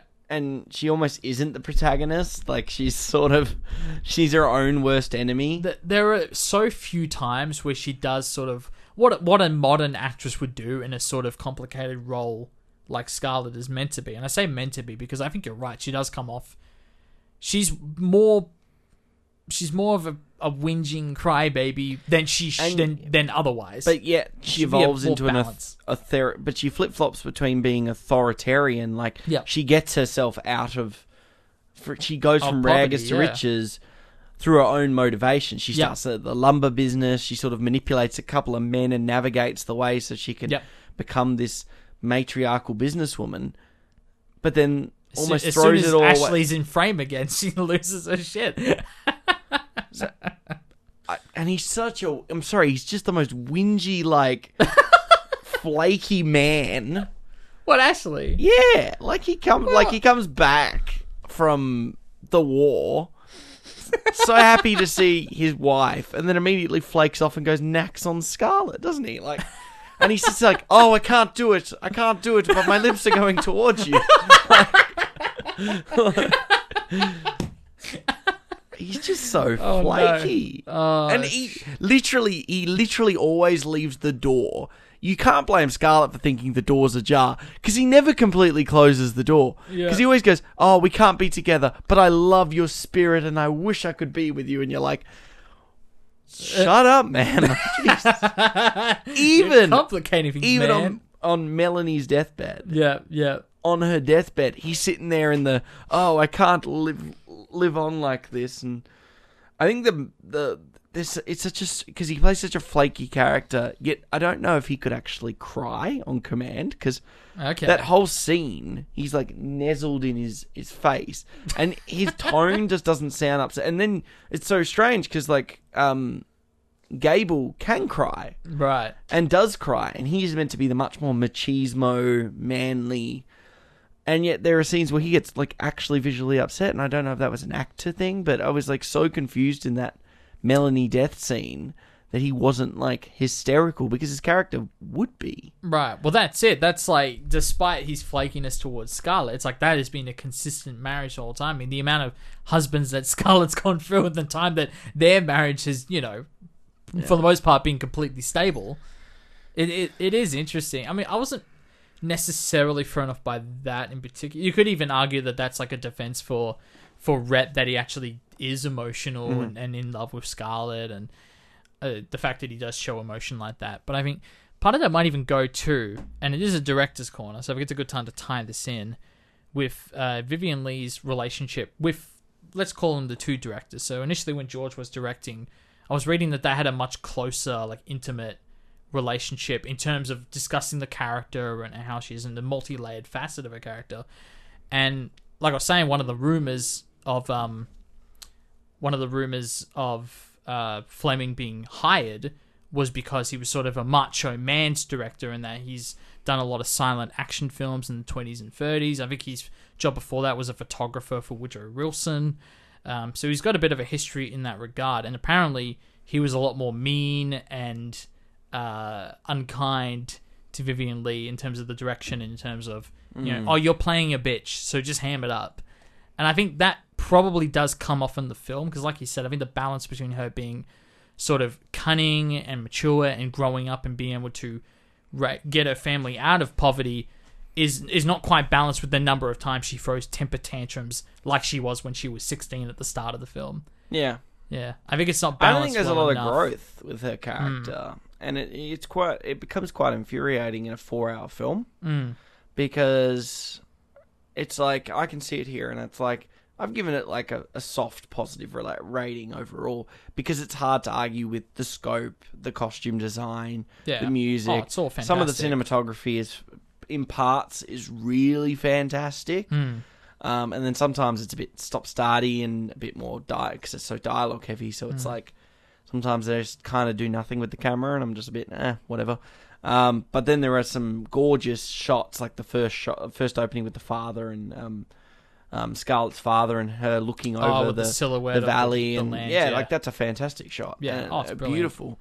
But it, her arc particularly, and I think the story. You know, we could, you know, we could talk about the whole. We've talked about all the behind the scenes stuff, which definitely degrades the final product because it has such an impact on on the film that you're watching. Mm. Even just her character arc, she does she change from the start to the she starts the film alone and she finishes the film alone. Well, what really kills me is that after that fly, that that famous line of "Frankly, my dear, I don't give a damn," she turns around and essentially says to herself, "I'm just going to try again because tomorrow's another day." And it's like that line really does cement that she really doesn't change at all. She grows as a character in terms of she has the capability. She goes from you know not wanting to help the soldiers, oh, I'm bored, I want to go home, to being able to climb her entire family out of poverty line I like that's there. The physical journey, Yeah, there, but her you- character change is is not really there. and you know it's it, it's it's you know Rhett is um he's this character that was like oh well I don't want to be with you because you only want me for my money. Yeah, and then when she gets her own money it's like oh okay well now the, the levels are at even. So mm-hmm. it's it- it's not a, a a financial capitalistic gain even though they they basically set their precedent for their marriage based off capitalism and and, and, and the gain that oh well we'll both be happy because we've got a lot of money. And Right. obviously as we find out in the succeeding hours that's not enough. Yet the ending when he goes frankly my dear i don't give a damn. It's got nothing to do with wealth or money. Didn't buy them happiness. It, it brought them great grievance. And now he's just going off to find that actual love. And she thinks well i'm going to start again with what making more money to win him back? Because she says in that monologue that she's going to win him back. I think if the film was more clearly like a character study on someone who, like you said, can't take a bloody hint, that really is it. And the fact that matters, that last line does cement in me that she doesn't change and that she's almost obs- obs- obsessive and just unhappy with her situation, whether So, she is in I don't blame people watching this film being really frustrated by it because even from a pure character point of view, you watch four hours to find out someone learns nothing. It's a long movie for a very simple theme. Yeah. that's a that's ridiculous. I'm Yeah. sorry. It's it's just it's so. It's kind of like you know when we attribute it to the the contemporary versions of the Titanic, and I haven't watched Titanic, and I'm sure Titanic will get its. You still see. Titanic? I haven't seen. Titanic. Oh my god, Titanic! But I'm brilliant. Sure, I'm sure it'll get It's its than Gone with its day yeah. on this show. But if we talk about Avatar, it's like that was a film that everyone watched and marveled for a year, Mm. and then not only a year or two removed from it, up until obviously these recent trailers, people either forgot about it or became incredibly negative of it because it's a very long film for a very simple message, Mm. and its technical feats were gone with the wind. Um, and eh, eh, it, eh, I eh, think it's eh, you sit here and you eh. go, okay, well, this is a remarkable film. But I, I, I remember finishing the film and I went into the other room and I talked to my mum and I was like, I watched a film from the start of the 30s and a film at the end of the 30s, and I take the start of the 30s any day of the week over the end of the 30s. The film was half the time, twice as, three times more potent, Mm. and from a cinematic point of view, creative. And it was still a, it was still a big feat in terms of its technical achievements. And Yeah. just because it wasn't in Technicolor, like, you know, like, That was, a big deal, Zeke. That was a big deal at the But, time. well, wasn't Avatar in 3D? wasn't that a big deal at the time? Yeah, like, that's what I'm saying. Yeah. it's it it's such a showman's way of looking at it, and it's like the Wizard of Oz is what half the time, half the duration of this Mm. Yeah. film.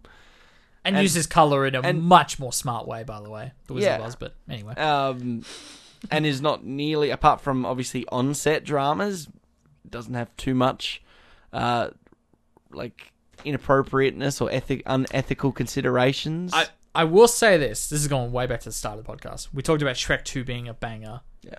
There are some weird jokes about um, gender dysphoria that do not stand up in Shrek 2. That you, that just reminded me of you saying that. Just wanted to point that out there. okay, Otherwise, still a banging film. Yeah. But to, back to your point. yeah, and I, I, I just I can't sit here and go like I like um, Gable's performance in this. Um, I like both of them. Like they're both really good front Mm. man and front woman, and they do present really well. And Scarlett has Vivian Vivian uh, O'Hara? Oh, sorry, Vivien Leigh. very Vivian O'Hara's Lee the character name. does have some really strong scenes, but then is marked by almost rep- repetitive. By the second half aspect is particularly prominent with both of them basically having the same scene in a slightly different setting, the same argument. I guess you could argue, oh, it's the decline of a relationship, and Yeah. They do throw divorce around, and divorces, even in the 1939 eyes, would have still been marred and shunned, and this is they're treated with the same weight of at the time, and so divorce was like a last last resort. Mm. well, Um, e- even just the expectation that having a dead husband. I mean, that's a great scene in itself when she's the first time she's all dressed in black and, and she's crying not because her husband died. She couldn't give two shits about Charles, but just the fact that she now has to sort of wear this this cloak of dread on her, and that she has to look like a sad widow, and she she can't party. And there's a great moment when the camera pans over to her, and she's like sort of dancing on the spot, but subtly enough that no one can tell.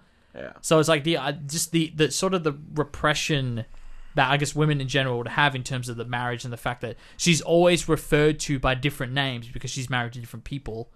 So she's always you know referred to by different Yeah, surnames and even different first names. I think you know it's it's one of those things that you know, and just having this conversation about different names and having mm. to, as a woman navigating this world, navigating such a turbulent and tumultuous time, while always having that one that you've always wanted but never could have. right. I get that that's the the under that's the underbelly of this film. Yeah. but it it sort of it doesn't translate. I don't think well because she's just attention clearly from a directorial point of view mm-hmm. needed to be put more on her because it is her film, mm. not his film, and him and by focusing more on her and her fixation, but from a point of not being bratty, but from a point of actual lovingness. Mm. And maybe maybe the relation. Uh, the fact of the matter is, her and her relationship with Ashley needed more context and depth. We needed to believe that relationship a little bit more, or the or at least the attainability of it. I think to buy into the plot, for like I guess so, because like without extra, like you said, like without a sort of a deeper realization of what that could be and what that means for our character if she achieves this goal, we sort of watch her from like a distance, Yeah. kind of removed from that, thinking like, oh, well, she's kind of not psychotic, but like we view her in that way where she's we see her for the obsession that she's. Well, in the second half of the film, person. we like we don't empathize with her at all. Really, no, no, um, and we actually empathize with Rhett Butler, Mm. and and we, you know, so when he turns around and goes, "Frankly, my dear, I don't give a damn." You're like, yeah, the theatre tell him. cheers. yeah, and it's like because it's like you've treated him so bad, and he's done everything. He's got you out of fires, got you from sickness, still still pushed you down a flight of stairs, but um, oh, well, she tripped. oh, I shouldn't have said that. but that you know what? That scene is a great. That's a great point to what I said with the. the it just feels like this happens and this happens. Literally within five seconds Yeah. of him making a joke about her losing a baby, she falls down a flight of stairs. Yeah. That happens within five seconds of each other. yeah, and then It just feels like it's trying to rush through. That's why I totally believe there's a four and a half hour cut in the in the editing room is because it, it feels like the last half is actually kind of rushing through plot points. There, The shouldn't, last- there the- shouldn't have been that many plot points to begin yeah, with. There shouldn't be because it's really not. A, I think it loses its essence very quickly because Scarlett's character has clearly been put a little bit to the wayside, and if it becomes this thing where it's like, honestly, and I can't believe we're gonna target. I'll talk about another really long film, but you talk about Boyhood, and you talk about how the boy's mother navigates through different different husbands from an socioeconomic point of view, really, just Yeah. to keep their family alive and keep them sustainable and keep them in a state of financial wealth. Also, that hunger for connection and romance that's there. I think it's more of that than, than the former, but uh, yeah. Fair. Um, and you know, Scarlett essentially goes through a, a plethora of, of husbands for that pursuit of some form of well, mostly just to get back at Ashley, trying to get Ashley's attention. exactly. And I think it loses its essence immediately. If this was about a woman in the deep south trying to circumnavigate a very turbulent time of history, and we're following her over the years, hmm. and her end goal is basically financial stability, whether that's through a man or her own devices, I think that's a far more interesting story than yeah. her fixation on a teenage romance because we aren't really buying into it. I mean, from the f- opening scene with Ashley, he's already set to marry um, Uh, Melanie. Melanie yeah. and is already fixated on Melanie. Hmm. And that's in the first 20 minutes of the film. Yeah. And then you've got another three and a half hours. Well, I think that that's when it comes back to like I'm never watching the film be like, man, I really hope her and Ashley get together. That, that's never what I'm thinking when I'm watching the film. I'm what because you're right. It's so cemented that it's just not going to happen. And then the characters, especially Ashley and Melanie, are so you know they're already in their own path and they're already mm-hmm. together. I got to point out the one line that kind of you know we're already talking about enough like controversies and, and weirdness with this film, but you literally have a line where she's like, um, where Ashley says she's part of my blood. We understand each other because, of course, they're cousins. I'm like, oh my god, this film never Yeah. gives up. No. And, But- it's, and and I think um, Scarlett's dad says something. Oh, they're, they're married because they they're going to get married because they're cousins. And that's what they do. And you're like, exactly. Okay, moving on. That's Just the gonna- South. just keep going. That's it. No, but the South was great. It was the death of a great people. A great land swashed away by the Yankees. Oh, how, that was it. How could Oh, they? Just horrible. Oh, brilliant. Just horrible. But but to what I was saying earlier, I never watched the film being like, oh, I really hope they get together. I'm watching the film like, I hope she understands how frivolous this this obsession is, and she never does, even through rags and riches or the journey of going between the two, and coming to that realization of you almost It's you almost wish line. the Rhett line happens an hour earlier, and then you spend the next forty minutes her discovering that she doesn't need a man, or she needs she realizes what she's missed out on and tries to get Rhett back for the final time. right. or something like that. I don't know. The reality is, it, they don't even leave. I'm talking about that Ashley leaves the door ajar, but the reality is the plot doesn't even leave the door ajar because it's it's an illusion. Because it's like, what if what if Ashley's character marries Melanie because they're going to war, and it becomes this rush job marriage, Right. Much like Scarlett's is to Charles Yeah. suddenly the door's way more open for that attainability. And Right. she may not get Ashley in the end. But the fact of the matter is, is But he we might- as an audience would believe that there is more of a chance, well, and that would be we more. believe her rationale a little bit more. Right. Not just that she thinks she's prettier and deserves what she hmm. deserves, but. That's oh, a really good point, actually. but they go to there's that uncertainty over the war there's tension building between melanie and scarlett over the course of the war Yeah. for multiple things it's not just about survival it's the fact that you took my man we don't like they both then have that rationale that oh well he really loves me because There's he a true me deniability if if there is sort of a call to question of why they got married in the first place. and i feel like that that's a really good way of at least fueling the believability a little bit hmm. more yeah. It makes Ashley her interaction when Ashley comes back in the barn, the rundown barn with them both chatting, makes it a little bit more like you can buy into Scarlett's delusion. Right. Yeah. Whereas the door's shut from the get go. Yeah. Rhett overhears this conversation and makes fun of how she's disillusioned from the start. That's a great like classic love like introduction is him just sort of eavesdropping, and then she's like, "Oh, you should have made your presence known." He's, "Oh, but you were having such a wonderful, lovely conversation." but to your point, when I watch that scene where he returns to war and, and Melanie sprints to, to give him a hug, and obviously Scarlett wants to do it too, but then Mammy's the one that's like, "No, that's not your husband. Don't do that. I'm with her. I'm not with Scarlett." I'm not there being like, oh no, Scarlett, you run, run and grab him in his arms. I'm removed from that situation because you're right. The door's closed, and the door is so clearly closed in the beginning of the film. So then why am I watching for the next two hours?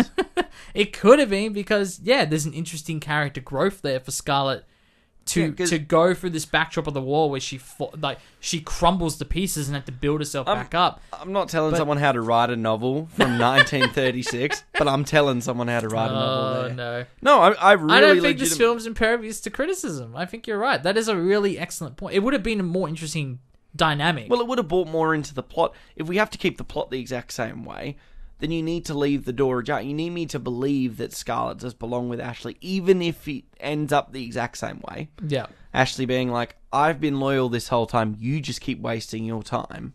yeah, Um, and I don't know. I mean, it's it's one of those things where it's like you needed, but the fact that in the first twenty minutes, I'm like, oh, well, he's already saying no, and I guess we could buy into, oh, maybe in an hour and a half, you might, you know, you might have an affair. They might have an affair. yeah. There's that. They do there's- kiss. They do kiss at one point.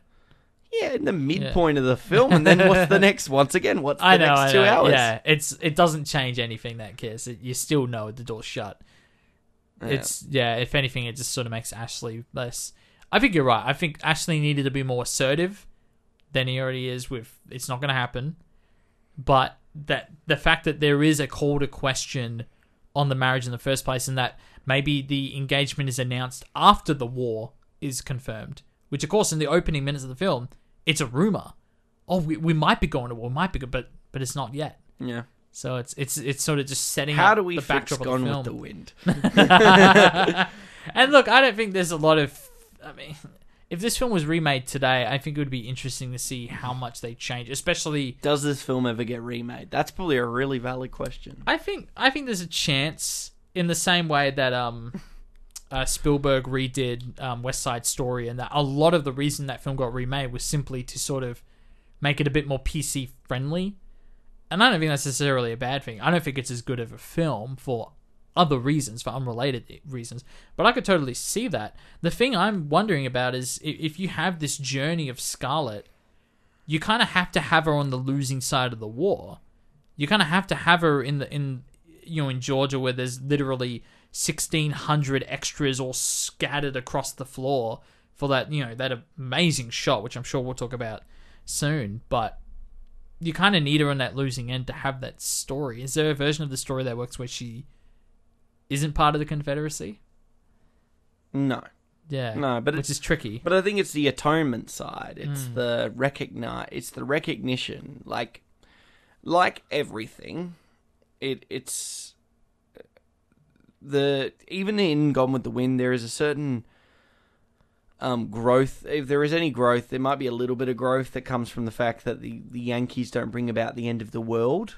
Um, may like by the end of the the film, the the war is is very much over, yeah and America has become um, has has moved on culturally. Um, there's obviously still seeds of it here and there, but life moves on, and and they've become one people again yeah um, to a certain extent. everyone has to pay taxes again Yeah. Oh, ex- the over taxes. the over the oh the taxation through the roof weird anti-capital oh Yankees tax we didn't tax and you're like okay weird I just want my slaves back. I want to pay taxes. Um, and then there was that whole the whole conversation with the building company Yeah. where it's like oh I would rather hire um, African American Right, than the convicts. Yeah, It's yeah. very odd But then Scar's like, we have to pay them more. Yeah. See, that's part of like uh, it could have been part of her journey and like the bluntness and the the capitalistic bluntness she has to take in order to feed her family, and it's an interesting way to word it. But again, like just its presence is, yeah, Yeah, I, I think this film. it. I think there's an atonement aspect to it. So, mm-hmm. not that they have to go completely the old other way, but there needs to be that recognition, and you would probably, you would definitely have to remake, or at least revisit Mammy's character, and sort of allow recognition and address it, addressing of that there, and perhaps more the particularly this this film does have a have points of where it, there are characters sitting down discussing the war, discussing the ethics, and discuss, debating the um sort of their their perspectives on the war, and there are ways of of enveloping that because. I think it's important to talk about where it's like at the end of the day, even with Confederates, you know, these people that were blatantly wrong with their cultural points of view, from an ethical point of view, that doesn't necessarily mean they were wholeheartedly bad people. And no, in the- no, that and, and I think this film really does sugarcoat a lot of those themes, and it at times it feels like oh, it, we're just following these people's lives. It doesn't want to stamp too much the the uh, the, the viewpoint of like the slavery ownership and all of that. yeah, there needs to be there needs to be certain, you know, like I said, with you take that Ashley line, Hmm. you know, there it maybe it's a film that will never be revisited because no one would ever take on such a yeah, such a difficult film to tack on because it has nowadays stuff yeah, that makes definitely. you know, even in my experience, like I said, it made me feel kind of, it made me um, feel uncomfortable because it's Yeah. like, it clearly has an agenda or a perspective at Mm. least, and for a film to get as much recognition as this film did at the time because Right. of its technical feats and and stuff, it, that doesn't sit well with me. Right. And it's interesting when you look to Letterboxd and the reviews; it's so polarizing. it's like some there are people are some like, polarizing views. Yeah. um, but I, I think if, even Would you call this film a four-hour propaganda piece? like some people have? Yeah, well, that's that's obviously what I'm thinking of that review because it's like pro Confederacy. He's like, yeah, okay, easily, especially with the wording of the of the text they put in there. Which, by the way, I want to shout at the early the letter like expositional things with the mm. letters and the way it pans down and reveal the two rings that she's holding and and the fact that the light kind of the the harsh light is sort of shining on the words mm. that are actually important. I kind of I really appreciated that. That's a Very way- biblical looking. It is very biblical, isn't it? I, I thought that was a clever way to highlight specific text and what to focus um, on. But to but yeah, no pro- propaganda. No, heavily subjective and, and bias. Yes, because propaganda propaganda is a little different. I think that this film very much had a perspective, a very romanticized, a ridiculously a Candy Crush level romanticized, sweet view of the South and. And that it should never be forgiven for, and should actively, if any film course or film studies you choose this film needs to actively um, recognize it to an Yeah. extent because um, I think that that discussion is, is vital. The historical context and the cultural context that this film has because it's so fluffy compared to what actually would have happened or the perspectives of the people we follow and I think that that always needs to be recognized. And if this film was ever to be revisited, not that I, I really think even in this conversation it's become apparent to me it probably never will. right. Um, there would need to be serious remediations um, from it. But it's it's I don't know. It's one of those films that I've I'm happy I've watched at some point in my life. Will I ever revisit it? I don't know. um, I want to read. I just found a piece of text that comes shortly after the intermission. Um, basically, I want to find. Oh yeah, and then with them came another invader, more cruel and vicious than any other they had fought before. The carpetbagger, which is basically just sort of people being like, "Hey, we want to take advantage of you and give you some money for your land." But the way they, even just that wording right there of like vicious, cruel, you know, and like you said earlier at the start of the film, with like this pristine land, the destruction of a of a culture. It's like I mean the word is the wording is so. That's the closest you're going to get to propaganda in this film. And it's really funny because the person I'm not sure I haven't got the novelist's name, but they weren't even from the south. I'm pretty sure. So this is- Was it Margaret Mitchell? yeah, I believe so. Yeah. Yeah, that's the name I got here. It doesn't say. I'm assuming that's the writer Yeah, I because believe she's so. certainly not the producer. I or think they, director. they brought all, multiple people on set as like southern consultants to ensure the accent and the authenticity. Oh, of the- interesting. They had to redo a bit of the dialogue because Oh, okay. it was not up to cultural par. But Ah. yeah, I don't know. It's a really interesting. It must have been a really interesting film at the time because you know you're only. Like I said, you're only sev 60, 70 years removed from this time, and Hmm. that means families come from. At that point, it's still definable. Like, yeah, there, there are people can- involved in the Civil War who would have still been alive to watch this story, and Yeah, Or or, bo- or both sides. or even just associated with yeah, Confederates or, or Yankees. Um, and it's yeah, it was definitely. It's a film that I think needs to be watched by any cinema lover, but obviously always take with a with a pinch of salt. And I think you become a better become a better film analyst for watching it because Yeah. you need to because then you start to really gain understandings on how social, cultural context and and sheer scope this film has and, and magnitude. yeah, no, absolutely.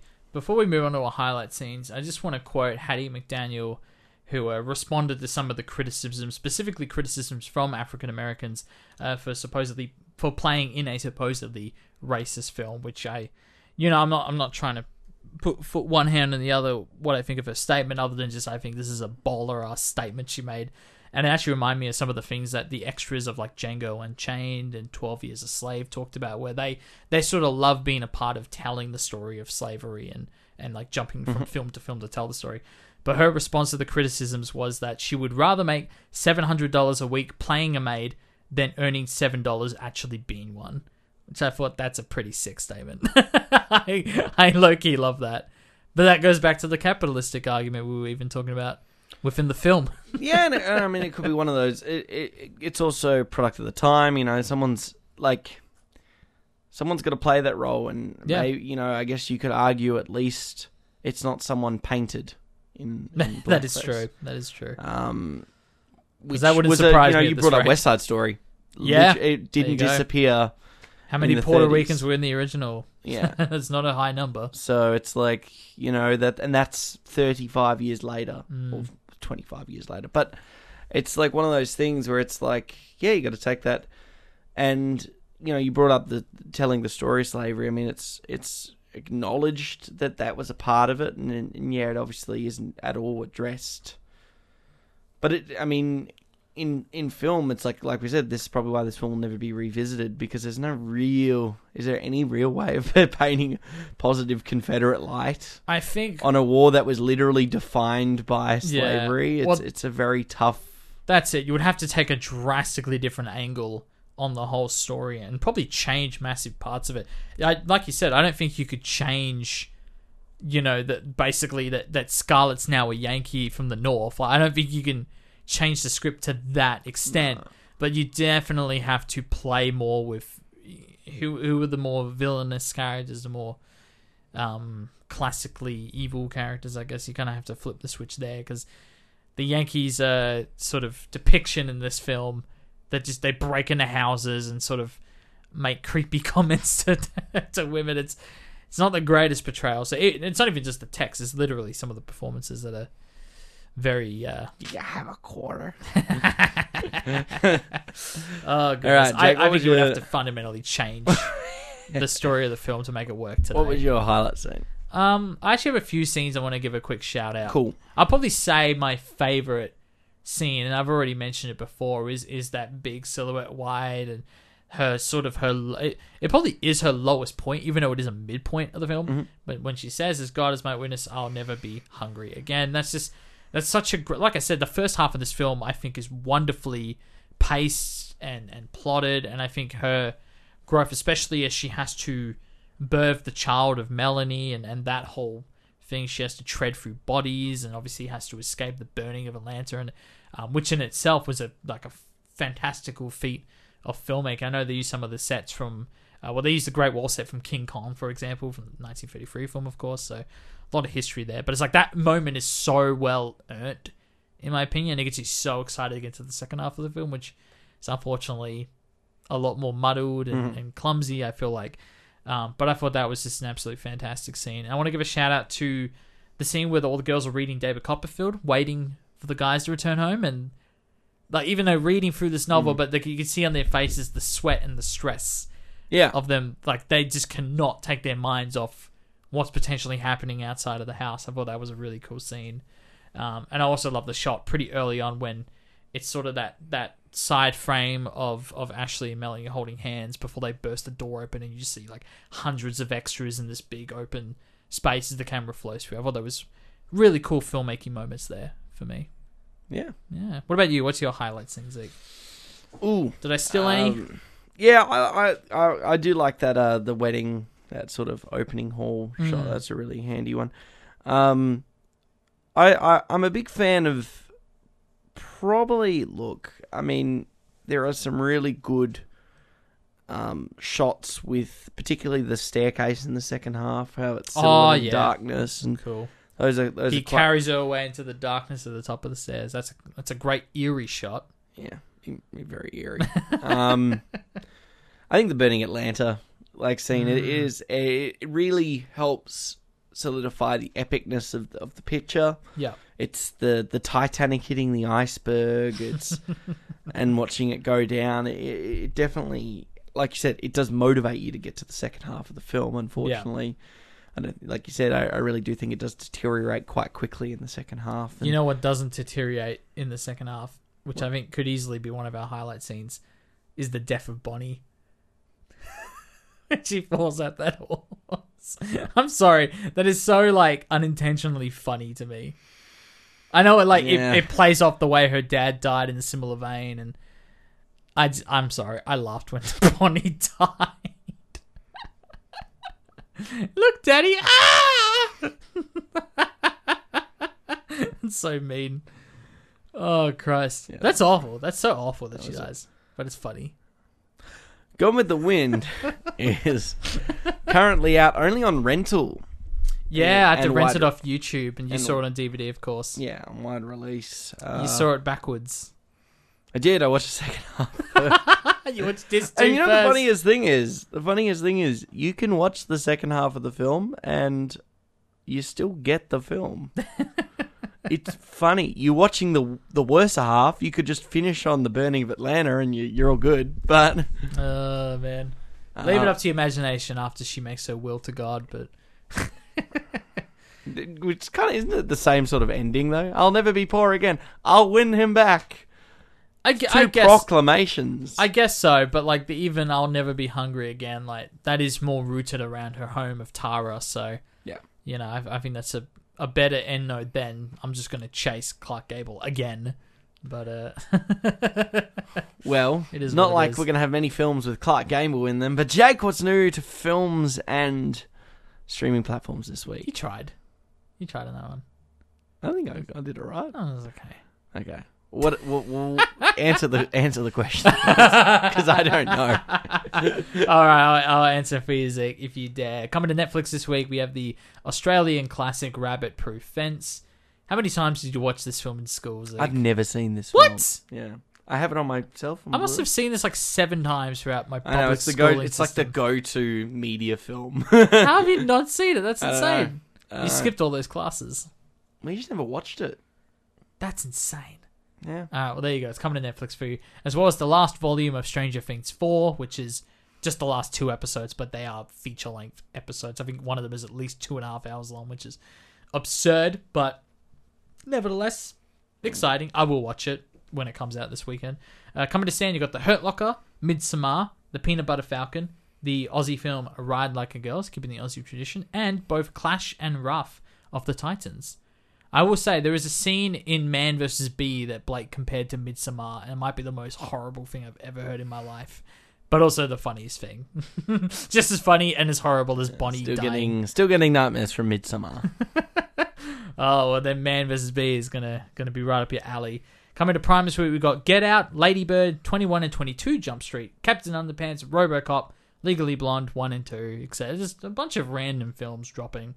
Uh, you've also got the start of the uh, Westworld fourth season on binge, which I guess is out now. yep. Oh, It's on binge. There you Uh, go. Guess what I'm doing when I go home. oh, very exciting. I will say Binge and Paramount Plus. I actually I couldn't get what comes out in the first few days of July, so there might be a couple of really cool things that I might have to just mention next week are already out. So just a little disclaimer there. And coming to cinemas, not really a lot. You got Ali and Ava, who are two lonely people who develop a deep connection despite the lingering legacy of their past relationships. Is this just is this the Gone with the Wind remake? that could be it. Oh my god. And also previewing at Hoyts from July 1st is The Black Phone, which sees a sadistic masked killer played by, you mentioned him earlier, Zeke, Ethan Hawke, uh, who kidnaps a shy but clever 13 year old boy and keeps him held in a soundproof basement. It's getting good ratings. I mean, the fact that Ethan Hawke is playing like a horror villain, that is sick. Yeah. I need to watch it just for that alone. I think it's more psychological thriller. Oh, horror, still. but Still love it. he's got a very creepy mask. Yeah. Oh, very good. Very good. Well, that's it. That's all that's coming to cinemas this week. No dramas. Well, that's it mm. for our countdown through the decades retrospective for the third year running. Jake, it Well is done. time to move back into the realm of the contemporary. But what are we watching? Well, the sp- the world of contemporary. Hopefully, it's a little bit more PC than where we've ended this decades challenge. See, uh, well, we're going to go on a decades challenge. hundred years in the past, we end up in the Confederacy. Oh, I love Star Wars. Uh, the Confederate of Independent Systems. oh goodness me. Well, we're not. We're gonna we're gonna slowly get back to the contemporary. Um, of course, we're going to be kind of meet halfway in the middle, Zeke, with our next film. It is uh, Baz Luhrmann's latest film. It is called Elvis.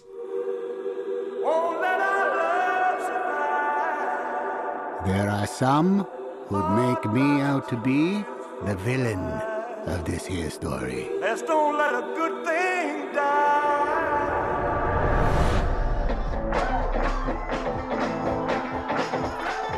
Are you born with destiny? Or does it just come knocking at your door? He's a young singer from Memphis, Tennessee. Give him a warm hayride welcome. Mr. Elvis Presley. Get a haircut, Buttercup! In that moment, I watched that skinny boy transform into a superhero.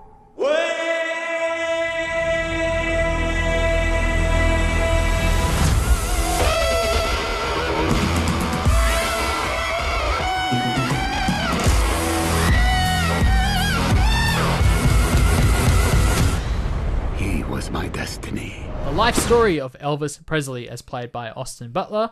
Hey, look, Butler. There you go, a little tie-in. As seen through the complicated relationship he shared with his manager, uh, Colonel Tom Parker, played by Tom Hanks. Yes, the guy who reappropriated a whole culture's dance moves. you get no.